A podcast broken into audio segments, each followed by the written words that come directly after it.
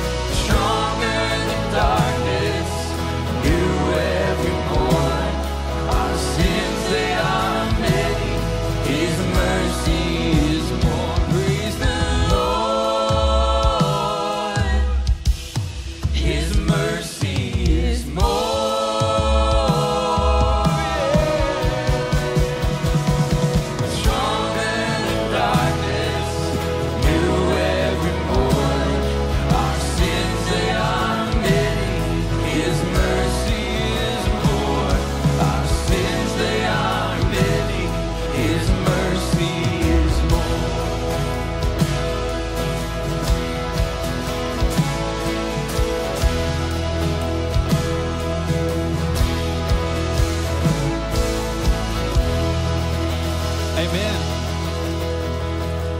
That's great news. His mercy is more and it endures. Church, you can have a seat.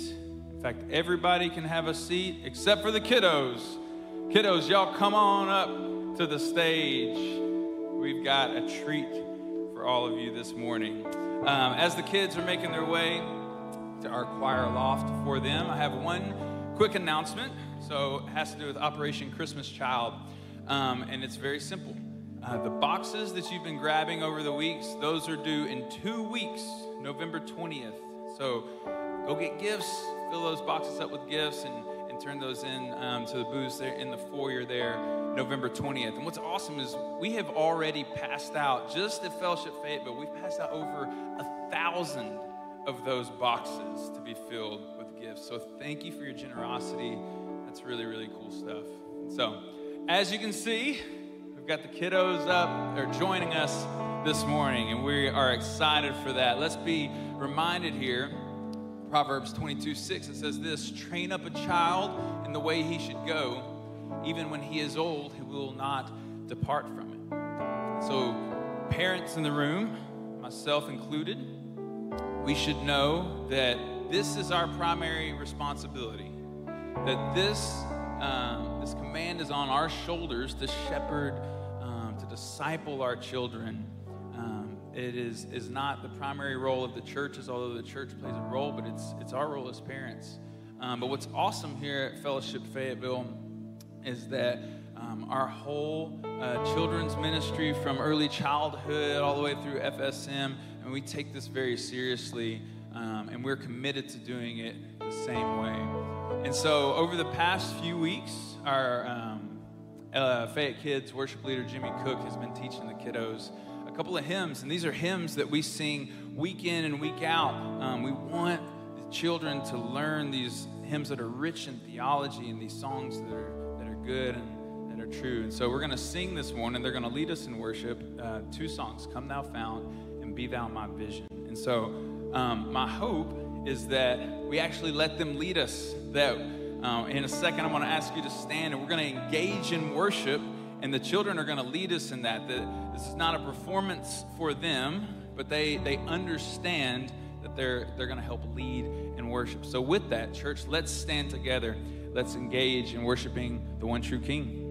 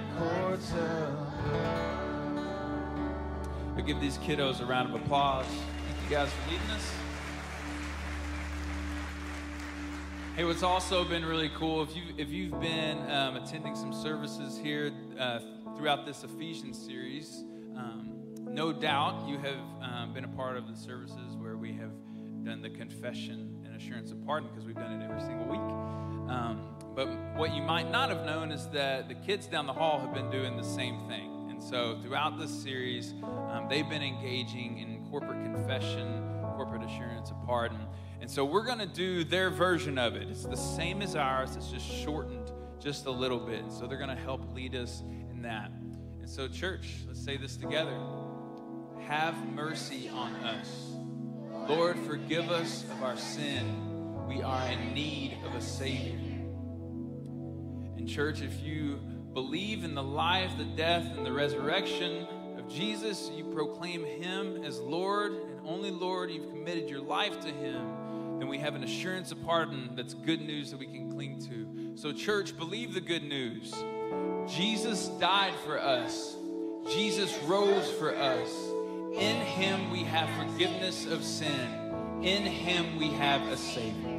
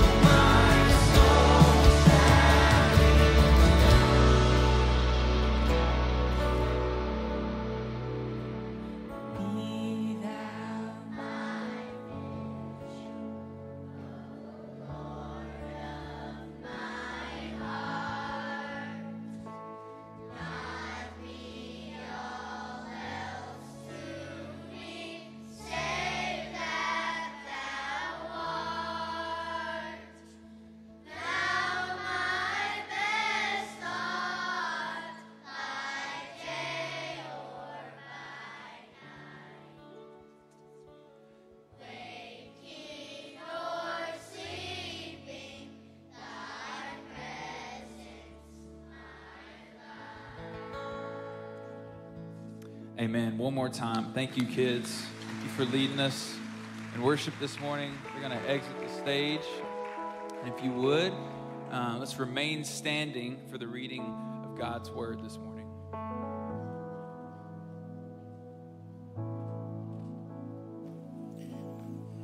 The Word of God. Efeserne 5, 24-32. Som kirken underordner seg Kristus, skal kvinnene underordne seg sine menn i alt. Dere menn, elsk konene deres, slik Kristus elsket kirken og ga seg selv for den, for å gjøre den hellig og rense den med badet i vann i kraft av et ord. Slik ville han selv føre kirken framfor seg i herlighet, uten den minste flekk eller rynke. Hellig og uten feil skulle den være. På samme måte skal også mannene elske sine koner som sin egen kropp. Den som elsker sin kone, elsker seg selv. Ingen har noen gang hatet sin egen kropp. Man, nei, man gir kroppen næring og pleier den på samme måte som Kristus gjør med kirken. For vi er lemmer på hans kropp. Derfor skal mannen forlate far og mor og holde fast ved sin kvinne, og de to skal være én kropp. Dette er et stort mysterium. Jeg tenker på Kristus og kirken. Word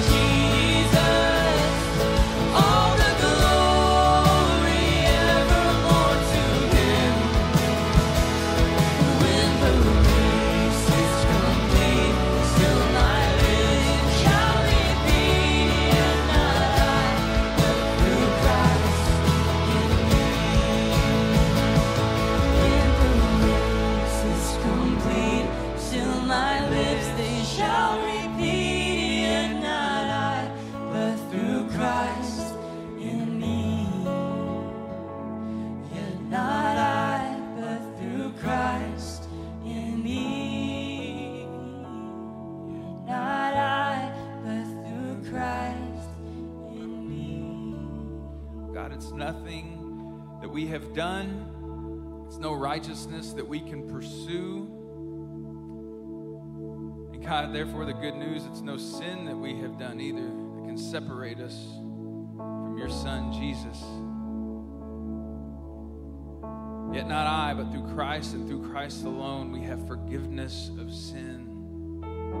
He has bridged the gap. And so, Father, we stand here amazed by the love of Jesus. Stand here and proclaim your goodness, your faithfulness to us because of the promise that you delivered through sending your Son for us. And so we stand amazed. We stand thankful. Thank you for Jesus. It's in his name. Amen. You guys can have a seat. And if you would, let's turn our attention to the screen for a short video. Hello, fellowship. I have an important announcement today that requires your prayer and participation. As a church body, it's time to nominate new elders to the elder board, as four of our current elders will be completing their terms of service next summer. In our church governance structure, the elder board is made up of godly men who make critical and significant decisions on behalf of all the congregations of fellowship. We are not a church with elders, we are a church led by elders. The nomination and recognition process are very important to the health of our church family. And here is what we're asking members of fellowship to do. First, please pray for the elder nomination process and discern whether you should nominate someone to the office of elder. Then, if you feel led by the Holy Spirit to make a nomination, please visit fellowshipnwa.org forward slash elder nomination and complete the online form. Read the accompanying document entitled Qualifications of an Elder before making your nomination. Or, if you prefer a paper nomination form, you may pick one of those up in the Worship Center foyer at each campus. The nomination form will be attached to the qualifications of an elder document. Please mail paper nominations to the church office on the Rogers campus to the attention of the elders. The deadline for making a nomination is December 19th. Please pray for your elders as we initiate this process. Our desire is to be sensitive and responsive to the guidance of the Holy Spirit. And finally, we would like to thank Rod Easley, Steve Lampkin, Dick Nervig, and Steve Weber for their years of service as elders. They have served the Lord faithfully and diligently during their tenure and have represented you well.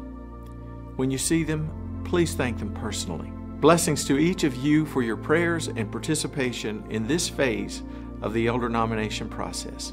Thank you. Well, I want to join Mickey in encouraging all of us to be involved in the elder nomination process. I've been around here for a while and I've seen how critical that elder board is to the ongoing health and ministry of fellowship. So, if you're a regular attender here, if you consider fellowship home, especially if you're a member of our church, I want to encourage you to engage the process. And so, you can grab the forms at the info booth, or I'm going to make it really easy for you. Pull out your phone, hit the QR code. That'll take you straight to a page that's got a link to those elder nominations, and the form is right there. You can fill it out online. And so here's what I'm asking you to do pray. Ask the Lord if you know someone who meets those elder qualifications and who the Lord might want to see on our elder board. And if you feel led to do so, nominate that person. And even if you don't feel led to nominate somebody, just join us in praying that God will give us the elders that He desires for us to have. So this is happening at Fellowship Bentonville. Fellowship Rogers, Fellowship Mosaic, and of course, we want to do our part here at Fellowship Fayetteville. Well, my name's Michael, and I serve on the community team here at Fellowship Fayetteville. And we're going to continue our study this morning in Ephesians, and we're going to be in Ephesians chapter 5. So if you've got your Bibles, you can go ahead and turn there. If you've got your Ephesians study guide, we're on page 101. So open that thing up, and I'm going to kind of reset where we are in our study of Ephesians. You know, when we started this study, it felt like it was going to be long, didn't it? Back in September, when we looked at it and we said, this is going to take us all the way through Thanksgiving, it seemed like a long study. And yet, here we are. After today, we only have two more weeks left. And so, as we look at our outline of Ephesians on the screen behind me, I want to remind us the driving theme of this book is unity unity in Christ. We've said it week after week. The book of Ephesians is designed to show us that in Christ, God is creating a, a new humanity, a humanity united under the gospel, where other things that might divide us fall away. That's why we've read the scripture in different languages virtually every week all year. Thor, thank you for leading the scripture, reading the scripture for us this morning. First time I've heard Norwegian in church. I don't know about y'all. It was pretty awesome. We've been doing that to remind ourselves things like language, race, politics. Those things shouldn't divide us because they're all secondary to the gospel that unites us. And so, for those first three chapters, we looked at the calling of the church, this cosmic Christ who unifies all things in himself. And then in chapter four, we turn to what we're calling the conduct of the church. And we've been in that section for a few weeks. And we've been talking about how we should now live in response to this good news of Jesus. And, and as Garland pointed out last week, we're somewhat used to being to receiving instruction right? We're used to having some rules and some ex- expectations for our conduct. And yet sometimes we chafe when the bible calls us to act a certain way. I mean one place i think of that we're very used to being told what to do is the road all of us see these signs on the road, and, and we know we're supposed to do what that sign is instructing us to do. So, we're gonna have a little participation part here. I need you to wake up again for just a minute. I want you to join with me. I'm gonna put a sign up, and you tell me what that sign says we're supposed to do. Ready? Here's our first one Stop. I started with an easy one. It's red. It says stop. Why is that there? Because if I ignore it and I don't stop, not only is there a chance I'll get a ticket, but I might put myself or someone else in danger, right? I know the sign is there for my own good. How about this one? What's it? Do not enter. Yes. When we see this, we generally take it pretty seriously, right? Nobody in here is out there thinking, I might have a head on collision, so what? No, if I'm about to turn down that street and I see that sign, do not enter, I'm not going to turn. I'm going to figure out a different plan because I know that sign is there to protect me. All right, how about this one? What's it say? Did y'all say speed up? That's what it means to me. When I am driving and I'm rolling up to the yield sign, you know what I'm doing? I'm looking and I'm thinking, I can beat him. Why would I want to get behind him when I can get in front of him? The odds are he does not want to drive as fast as I do. We all hate to yield, don't we? We hate to yield on the road. We hate to yield in life. That's why we scan the supermarket checkouts. I see you with your big order. Uh huh. I'm in line now. That's why we go in the restaurant and we go, go get a table, go get a table. I'll get in line. We don't want to yield. We don't want to let somebody else go first. And that's why we all need the instruction that Paul is going to give us today as we continue our study. He's going to tell us what it looks like to yield, and he's going to do it in the context of marriage. So, we're going to look at Ephesians chapter 5. We're going to pick it up in verse 21. This comes in a section that Garland correctly identified last week as the walk in wisdom section of the letter. Garland showed us how Paul is giving us instructions about how to walk wisely or live wisely. And one of the ways he says to live wisely is to submit to one another. I'll let you guys get me back on that slide. I don't know what just happened. We're to submit to one another. And he's going to give us some for instances, some for instances of how we can now live. He's going to say we can live this way by submitting to one another in marriage. We can submit to one another in, there we go, in marriage, in parenting, and then in a third one, slaves and masters, which was a, a common feature of a household in his time. And so, going all the way back to the time of Luther, Martin Luther, this has been called a household code. Household code, a way for us to live out the gospel in the context of relationships in our household. And so, even though this morning we're going to focus on that first one there, marriage, I want to say to all the single people in the room don't check out on me. Stay with me for two big reasons. Number one, the things we're going to see Paul say about relationships and marriage are going to apply outside of marriage as well. And so there's going to be some things in here where the Holy Spirit might convict you about how you could do relationships differently, even if you're not married. And number two, when you get right down to it, this passage, at its core, is not really about marriage. I like how the writer of our study guide said it this is on page 100 of our study guide. This passage is one of the most extensive treatments on marriage in the New Testament. However, it's critical to notice that this discussion on marriage is not the main point of the passage. So, what is the main point of the passage?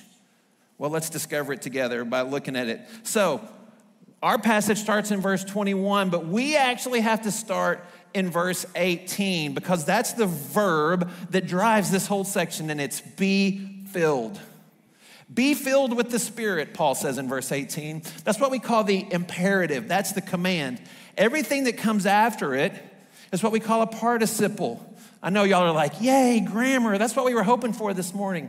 But it's important to help us understand it because what he's saying is if we're filled with the Spirit, which is the command, then we can speak to one another in hymns and spiritual songs, singing, making music to the Lord, giving thanks for everything, and then submitting to one another. Those all hinge on grammatically being filled with the Spirit. And so we find that last one in verse 21. He says, Submit to one another out of reverence for Christ. And that's the key thing to this verse. Submit to one another. Why? Out of reverence for Christ. If we're filled with the Holy Spirit, that's going to overflow into our relationships. And because of who Jesus is to us, we'll be able to submit to one another in our relationships. See, if we're living a life out of the overflow of the Holy Spirit, we won't be elbowing our way to the front. We won't be pushing people out of the way. We won't be always trying to get our own way. Instead, we'll yield, which, as we've already established, is pretty hard to do in the flesh. And so, this is what we call our gospel motivation. Clark and I talk just in our conversations all the time about a gospel motivation that we're obeying not to try to earn God's favor, not to try to earn our salvation. If we've given our life to Christ and accepted the free gift of His forgiveness, that's done. Our obedience is driven out of our heart because of who Jesus is to us. And we're to see that through this whole passage. In fact, look at that nine times, nine times in these verses, Paul points us back to Jesus, back to his sacrifice, back to what he's already accomplished on our behalf. And we need to remember it's all possible because we're filled with the Holy Spirit. And so this morning, as we look closely at these verses, they're gonna push us. Believe me, they've been pushing me for weeks as I've studied this. But it's all gonna come back to being filled with the Spirit and being motivated by the gospel. So here's a phrase if you're a note taker, you can jot this down in your notes or in the margin of your Bible. Our mutual submission depends on being filled with the Spirit and it's motivated by the gospel. If we're gonna submit to each other in love, it starts with being filled with the Spirit, letting the Spirit have His way in our heart and our motivations, our desires, our behaviors. And it's motivated by the gospel. We're motivated to live this way because of what Jesus has already accomplished. And so, with that in mind, we're going to look at what Paul says about marriage. Now, we might ask ourselves, why is Paul even talking about marriage in this context? Well, first of all, the truth is that marriage in the first century Roman world, when Paul was alive, was in trouble. It was broken. Women had virtually no rights in Roman, Gentile, or Jewish society. The Romans, the Gentile culture, they, they had patterned their thinking on marriage after the Greeks. And it was a bad pattern. For them, wives were seen not as companions, but as someone who was there to keep the home and raise the legitimate children. Meanwhile, Roman men had all kinds of relationships outside the home. They went out and did whatever they wanted with whoever they wanted and expected the wives to stay home with the kids. And then in the Jewish community, things weren't much better. There was an expectation of fidelity in the Jewish culture. Adultery wasn't permitted in the Jewish culture. But women still had no rights. In fact, in the first century, it was common for a Jewish man every morning to pray this prayer God, thank you that you didn't make me a Gentile, a slave, or a woman. That's how Jewish men viewed their wives. And by the time of Paul, divorce had become tragically easy in the Jewish culture. All a man had to do was have a rabbi write a bill of divorce for virtually any reason, and his wife was now out on her own with no protection. So I want you to hear what scholar William Barclay, he's a Bible commentator, here's what he said about that. He said, It is against this background, the background I just described, that Paul writes. When he wrote this lovely passage, Ephesians 5, Paul wasn't stating a view that everyone held. He was calling men and women to a new purity in their married life. Barclay says, It is impossible to exaggerate the cleansing effect that Christianity had on home life in the ancient world and the benefits it brought to women. And so that's where Paul's going to start with the wives. Here's what he says Submit to one another out of reverence for Christ. Wives, Submit yourself to your own husband as you do to the Lord. For the husband is the head of the wife, is Christ is the head of the church, his body, of which he is the Savior. Now, as the church submits to God, so also wives should submit to their husbands in everything. Did it just get hot in here? Is anybody else starting to sweat? What's Paul saying here? Well, first of all, let's remember verse 22 is tied to verse 21. Now, your Bible might put a space in there, but here's the truth. Verse 22 in the original, our earliest manuscripts, they don't have the word submit in verse 22. The translators are borrowing it from 21. In the Greek, it says, submit to one another out of reverence for Christ. Wives to husbands. So 22 is definitely tied to this mutual submission. And now let's be crystal clear about what this says. It says, Wives, submit to your own husbands. It does not say, Women, submit to men. This is a prescription for order in the home. And we're abusing the passage if we try to make it apply anywhere outside of that. So, can a woman be a man's boss? Yes, absolutely. And before I worked at the church, I worked for a lot of really qualified women that I was happy to have as my boss. Can a woman be CEO? Can a woman be mayor? Can a woman be president of the United States? Yes, yes, and yes, and I would vote for her if she was the right one. The Bible consistently teaches men and women are equal in value. In your notes, jot down Genesis chapter 1, verse 27. Men and women are both made in the image of God, they're both equally valuable. We're also both created equally in need. We both need the salvation that Jesus offers. Men and women stand before a holy God, both equally in need of salvation. So we're equal in value, we're equal in our need for Jesus.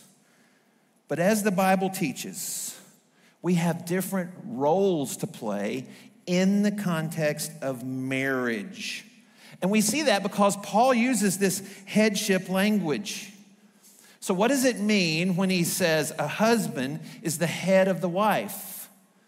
Well, the key to understanding it is the next phrase as Christ is the head of the church. Remember, all of this only works in the context of a spirit filled, gospel motivated obedience. So, we have to ask ourselves how is Christ the head of the church? Or we might ask it this way how does Jesus define headship, power, authority? Well, our go to text for that, you can jot this one down too. I'm going to have it on the screen, is Matthew chapter 20, beginning in verse 25. Jesus himself addresses it. It says, Jesus called them, that's his disciples. Jesus called his disciples together, and here's what he said You know that the, catch it, rulers, the rulers of the Gentiles lord it over them, and their high officials exercise authority over them. That's headship. Then he says, Not so with you. And then Jesus is going to tell us what authority, what headship looks like in his kingdom. He says, Instead, whoever wants to become great among you must be your servant. Whoever wants to be first must be your slave. Just as the Son of Man did not come to be served, but to serve and to give his life as a ransom for many. See, Jesus, through his life, his teaching, and then his death, has radically redefined what leadership means. He says the leader is now the servant. The first now goes last. And even Jesus, the Son of Man. That's his favorite title for himself. Even Jesus, the one man who ever lived who deserved to be served, didn't come to be served, but to serve and to give his life. And so Jesus is saying now, headship, leadership, that looks like going to the cross. You think I'm stretching it here? Paul's to say that exact thing in the very next verse. Husbands, love your wives, just as Christ loved the church and gave himself up for her. What did Christ do? He stepped out of heaven. He gave up the, the right to be in heaven with God as Father. He came to earth in the form of a servant and he went to the cross. He gave himself up. And so, husbands, what are we called to do? to give ourselves up, to die to ourselves. And so, this idea of biblical headship in marriage, it becomes about responsibility, not rank. It's about care, not control. And it's about serving, rather than ruling. And I want us to notice the Greek word that Paul uses for love here is agape, not philos, brotherly love, friendship love, not eros, romantic love, godly love. And how did God love us? How did Jesus, God made flesh, love us? By dying. He didn't love us with words, He loved us with actions. Look at what Paul says Jesus does for us, His bride, the church.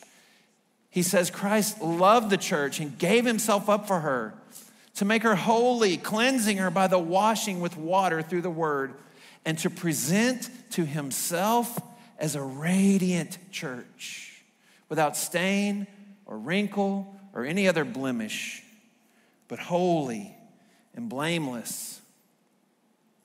All of us who are believers in Jesus, we're his bride. The church is his bride. And what Paul's describing here is Jesus lovingly caring for us. We talked about this passage in my community group Thursday night. One lady there said, Jesus makes his bride his priority. I love that. We know from other passages, this, passages that he, he prays for us. He's attentive to us. According to this passage, he's tenderly preparing his bride for himself. That's what we as husbands are called to do for our wives. Paul's going to go on in this same way. In the same way as what we just saw Jesus doing, husbands ought to love our wives.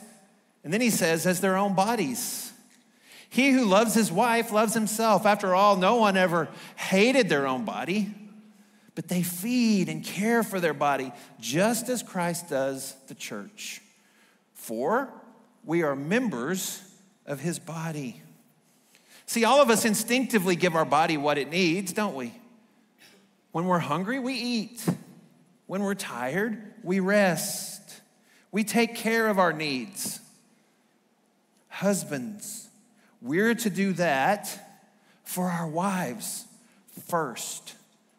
We need to recognize her needs and then come alongside her to serve her in those needs. Why? Because we're members of his body. What that tells me is that my wife, who's a fellow believer, Jesus died for her. She's my sister in Christ. And so I need to value her as such. I need to value her as much as Jesus values her. And now Paul's going to give us the big reveal. I teased this a little bit at the beginning. What is the central point of this passage? He's going to reveal that. He's going to call it a mystery. In the Bible, a mystery means a thing that was previously hidden but has now been revealed. He's going to go all the way back to Genesis 2:24. You can jot that one down as well. That's what he's going to quote from, from here as he continues in verse 31.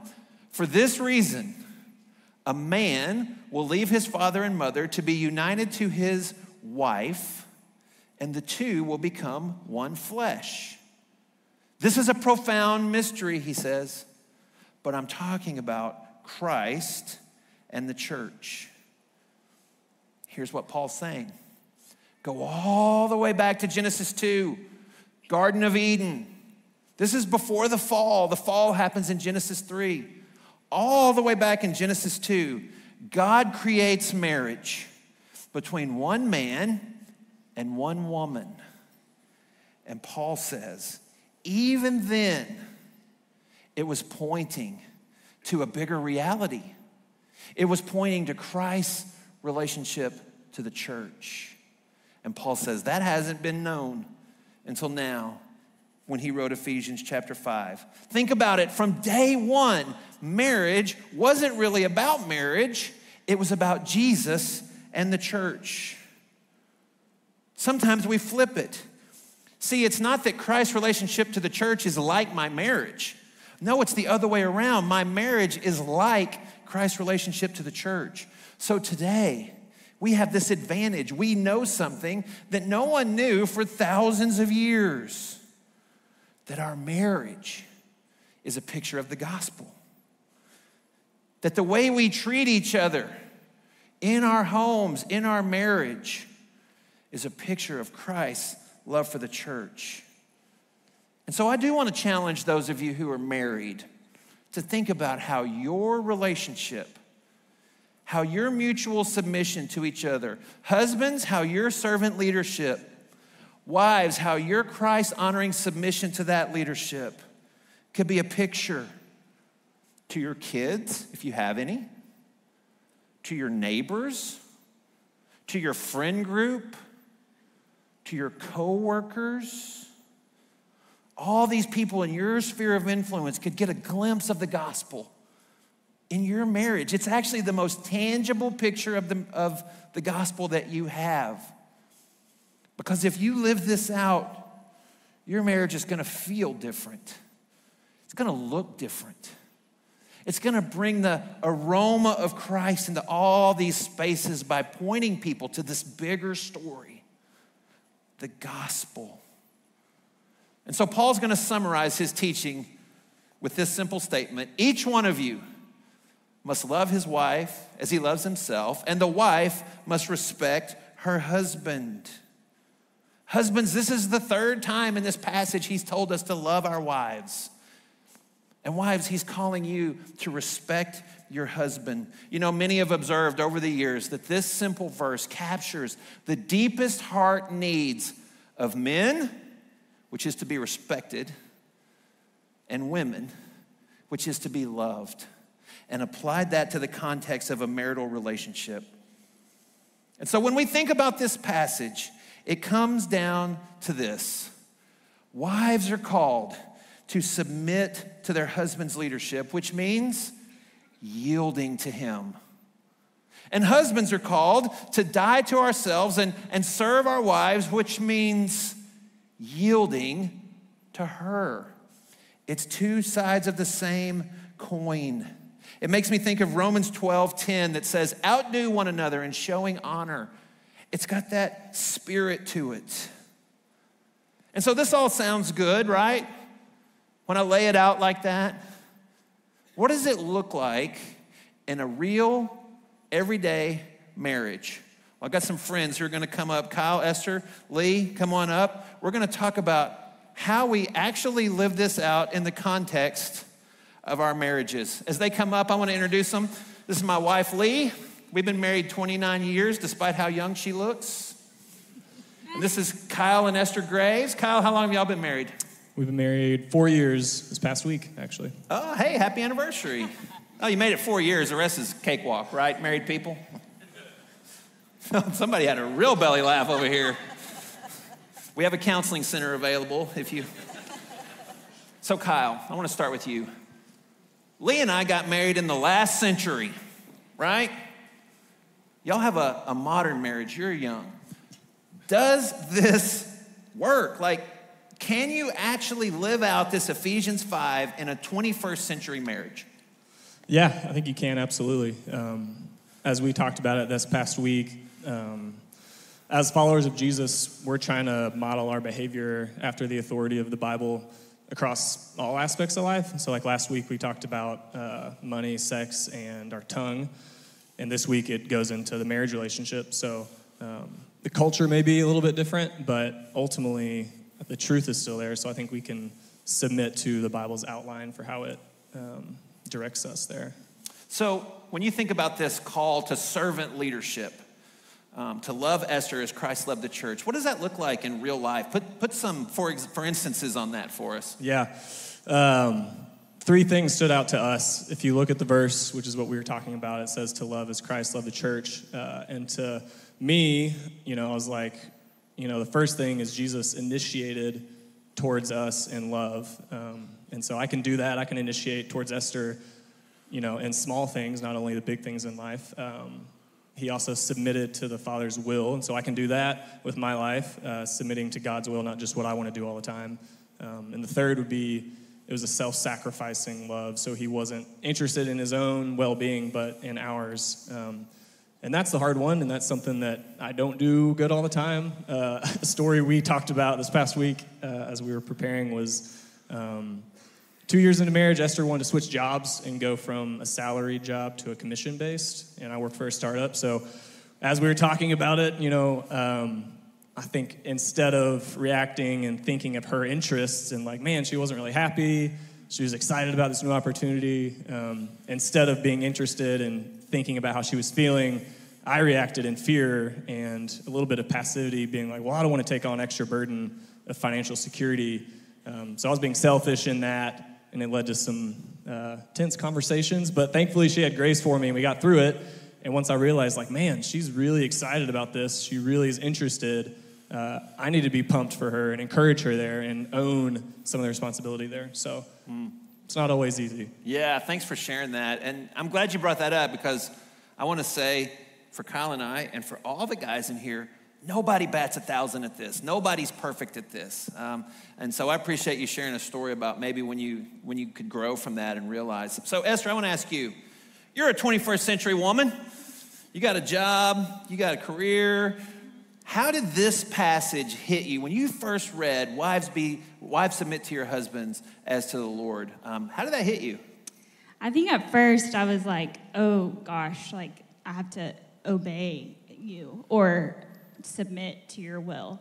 And I think that's not the way the Lord intended it. And it doesn't mean that I don't have opinions or I can't speak up. Um, it just means that I respond to Kyle's sacrificial love for me as I respond to the gospel and the way that Jesus loves me. And so that's a joyful response. Um, and it's not it's not hard when he's doing that well because you know it's it's easy. I want to honor him and to trust him and to support him when he's doing that. So Hmm, that's good. Okay, so he he was kind and, and shared a story of when he blew it. Um, do you have a story of when he did good and made it easy for you? I do actually. Um, I got your back, Kyle. Um, so a couple years into marriage, um, I had I started feeling distant, kind of from my family, my parents specifically, um, just from a lack of spending time with them. It was kind of unintentional, and um, we were just, you know, figuring out the rhythms of marriage and prioritizing our friends and each other and what that looked like. And we looked up, and I was like, I don't feel like I have a relationship with my parents anymore, and it just it made me sad. And um, I didn't expect him to do anything about that. I don't know. I just that was my family, but um, he actually initiated um, and you know reached out to my dad periodically to to schedule times to spend time with them and that just like meant so much to me. I felt so loved and heard in that. And he could have looked at that situation and looked at oh that's your that's your relationship with your parents. You know you can figure that out. But instead he saw that as our relationship with my parents. And um, I just felt unified with him in that, and I, I honored him and respected him so much more for that. And he just saw my needs and um, cared about me and prioritized that, and it meant so much. So, Thanks for sharing that. I'm glad I'm not feeling convicted about dealing with the in laws right now. Listen, Lee. no, Lee's family's great. Um, hey, glad you're here. Uh, we have the privilege of getting to share the lesson on biblical roles in Merge. And so, Merge is, is our Sunday night experience for dating and engaged couples. Seriously dating and engaged couples. I almost said seriously engaged. I don't know what that would have meant. Um, we get to teach this passage and help them wrap their, their minds around it. A lot of them for the first time. And if you're in here and you're seriously dating or engaged, I would encourage you to sign up for the next round of Merge. We'd love to see you in there. But I asked Hallie on our graphics team to just bring your slide over that you use in Merge because you do a really good job helping us understand. We've been talking about what it means to sacrificially lead and submit, but you do a good job of framing what biblical submission is not. Yeah, yeah. So that's a great place to start because we have a lot of cultural baggage that comes along with that word. And so I like to begin with kind of shedding some of that off. And so the first one we talk about is biblical submission does not mean that we are inferior in any way. Just like Michael talked about earlier, we are equal in value and equal in need. Uh, it doesn't mean we're junior associate. It doesn't mean that we're sidekick or some sort of assistant. No, we are equal in value, called to come alongside our husbands, come willingly under their spiritual leadership, and in fact, become the indispensable uh, companion for our guys. Yeah, so just thinking biblically, what does it mean for a wife to be a helper? Like, how do you read that through the lens of Scripture? Yes, so that's one of the, the characteristics of the role that we've been called to is being a helper. And the first thing that always comes to my mind is the fact that helper is an attribute of God Himself. That Jesus, before He left to go back to heaven, said He's going to give us another helper, the Holy Spirit. And so as I attempt to come alongside you, Michael, and help you be um, who you can be better than as if I was not there, then I'm actually aspiring, aspiring to be a reflection of God Himself.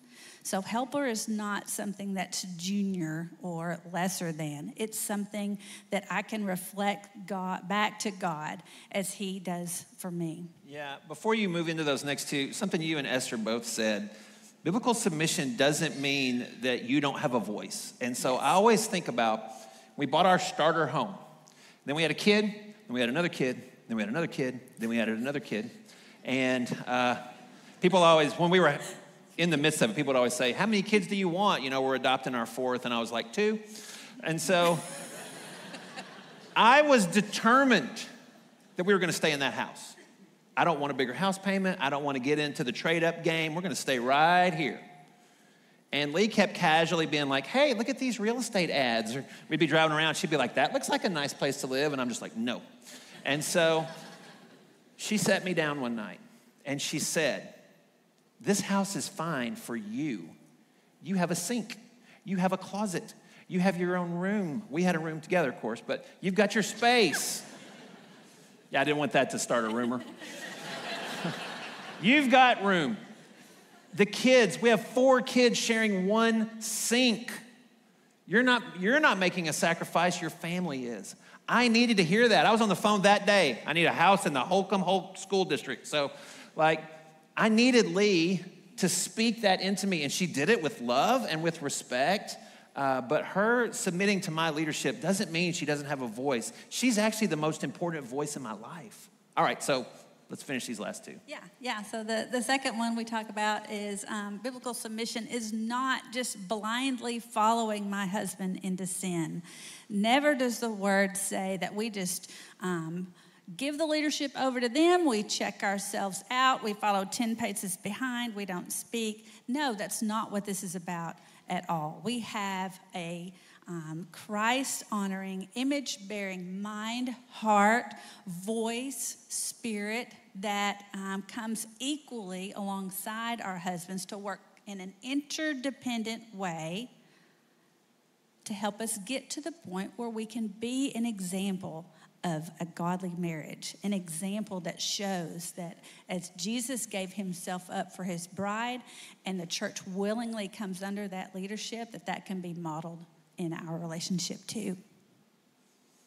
And then our last one is physically, emotionally, or mentally allowing abuse or violation of the law. And so I hate to end on a downer, but I, wanna, I want everyone in here to hear me say this Woe to the person who uses the Bible, specifically Ephesians 5, as an excuse for anyone being abused, for anyone being made to be a second class citizen.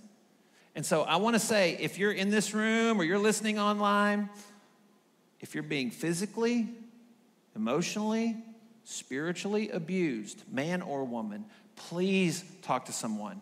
The Bible never calls us to stay in a situation like that. We actually want to help the abuser break the cycle of sin that's put you in that situation, and we have resources we can bring to bear on that. And it breaks my heart when I see people who've not been protected by their church, but instead their church has covered abuse with a statement out of the scripture. And so the Bible is not calling any of us to be in a situation like that. Instead, fellowship the Bible is calling us to live in mutual submission, to do what we don't want to do, which is to yield to another in our marriages, and in our other relationships. And so let's be known as a church where that happens, where we just take the aroma of Christ out of this place and into every corner of Northwest Arkansas and beyond. Hey, if you'd like to pray with someone, the prayer room is open this morning. You can also take communion back there.